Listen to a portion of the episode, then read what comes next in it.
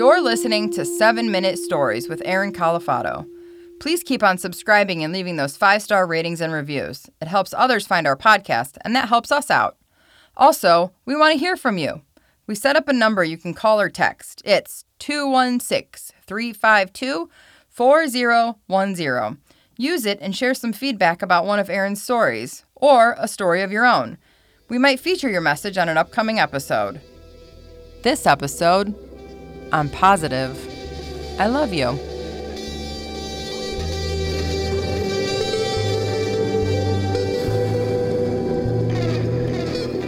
On January 3rd, I started feeling sick. Felt a little tired in the morning, and so I decided to do some yoga. And it was almost like the yoga, it felt good in the moment, but it almost like opened up all of my chakras, opened up all of my entire body, and the sickness flooded in even more. It's like by opening my pores, my blood vessels just carried it everywhere. And I, I got worse as the day went on. And then I just felt like, wow, bam, like a truck hit me. And I tried not to let my mind spin out of control. I tried not to spiral. I said, can this be anything other than COVID? There's other bacterial infections, there's viruses. I mean, I got my flu shot, but it could be anything, right? Could be a cold. I mean, I have been hiding like most people. My family and I have been hiding from this thing for a year, this assailant, and we've been so stringent, so careful, so conservative. We've been in isolation, been in solitary confinement, essentially, for an entire year. It can't be COVID, right? Well, just like most people who get sick, I say, you know, I'm going to wait a couple days and see if it passes. It doesn't get better, it gets worse. And I'm not developing a cough yet, but I'm feeling really bad. And now, Corey, my fiance, she starts getting symptoms. Oh, God. And now we're both in bed and we can barely get up. And we got three kids. Luckily, my daughter is at her mom's house, but I can't see her and I don't know what to tell them yet. I want to keep her safe, but we got our two boys here and they're isolated in the basement. But how do you isolate as a family? They have school and we're like trying to make them lunch and put trays under the door. It's just a nightmare. And I said to myself, I got to go get tested. And so I barely had the energy, but I got in the car, I drove, I did the nose swab thing. It was pretty easy nurse was fantastic, but I thought it was a rapid test. I thought I was so looking forward in that moment to getting a negative test that day.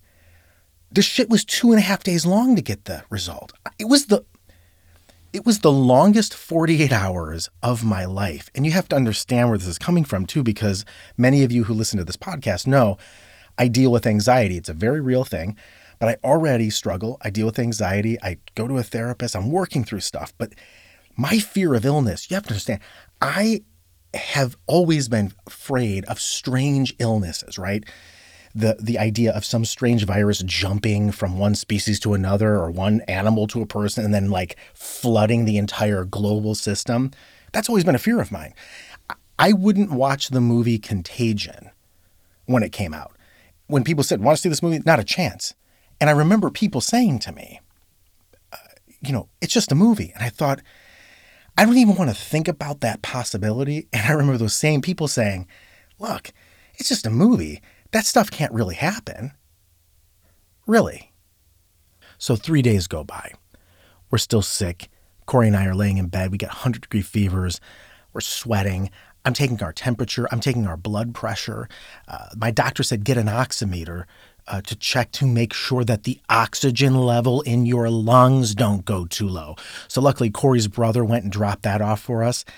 I'm doing that every five minutes. It's a makeshift hospital in my bedroom. This once tranquil place is now a hospital unit to make sure that we don't end up going to the hospital because we didn't know how we were going to react and we're assuming that we have it. But in the back of my mind, there's no way that I have this. It's just not, it's just, it can't really happen. We've been so careful.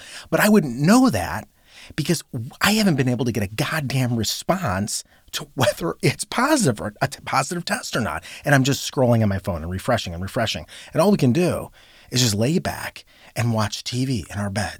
Then all of a sudden, it was like an angel just ding, this notification on my phone.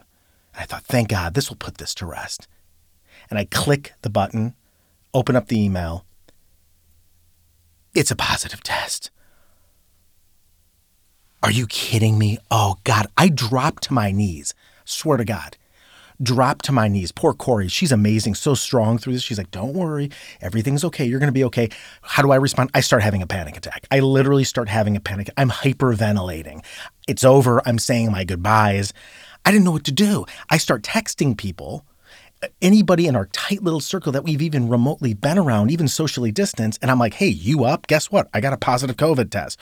I, my friend Anthony, who's a consultant in this podcast, hey, Anthony, uh, uh, got a minute? Hey, just letting you know. Remember that walk we took last week? Well, guess what? I got COVID. And now I'm concerned for my friends and my family and us. And I was in one of the darkest places I've ever been in my life.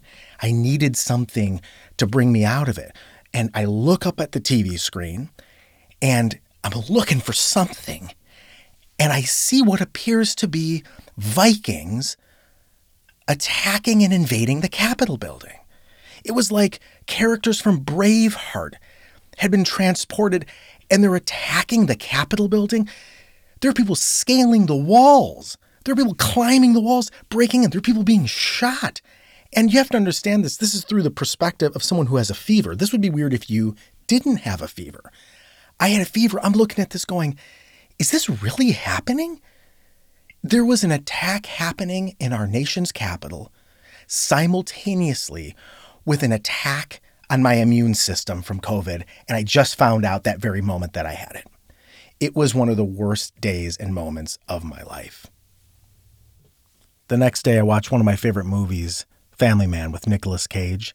And there's this awesome scene where he's just watching himself on an old VHS tape sing to his wife at their wedding.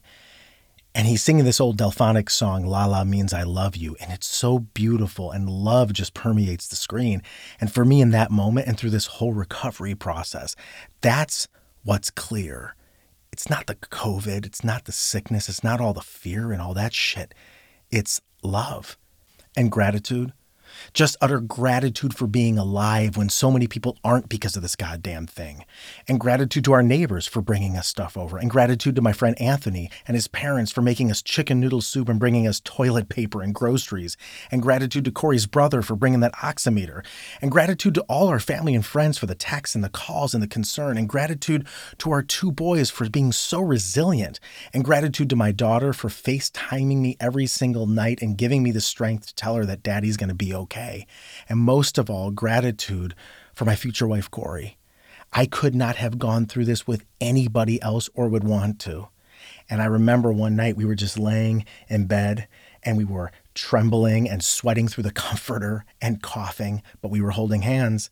And in that moment, it was pretty romantic. And I remember singing very badly, but I sang, Now I don't wear a diamond ring. I don't even have a song to sing. All I know is la la la la la la la la la means I love you.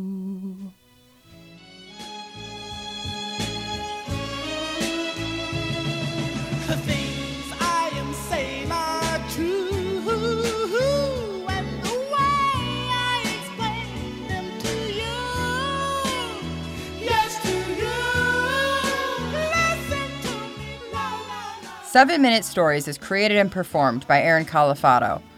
Audio production by Ken Went. You can connect with Ken at media216.com. Original artwork by Pete Whitehead. See Pete's work at petewhitehead.com. Our creative consultant is Anthony Vorndren. Special thanks to our partners at Evergreen Podcasts. And lastly, I'm Corey Burse. Make sure and tune in next week for another story.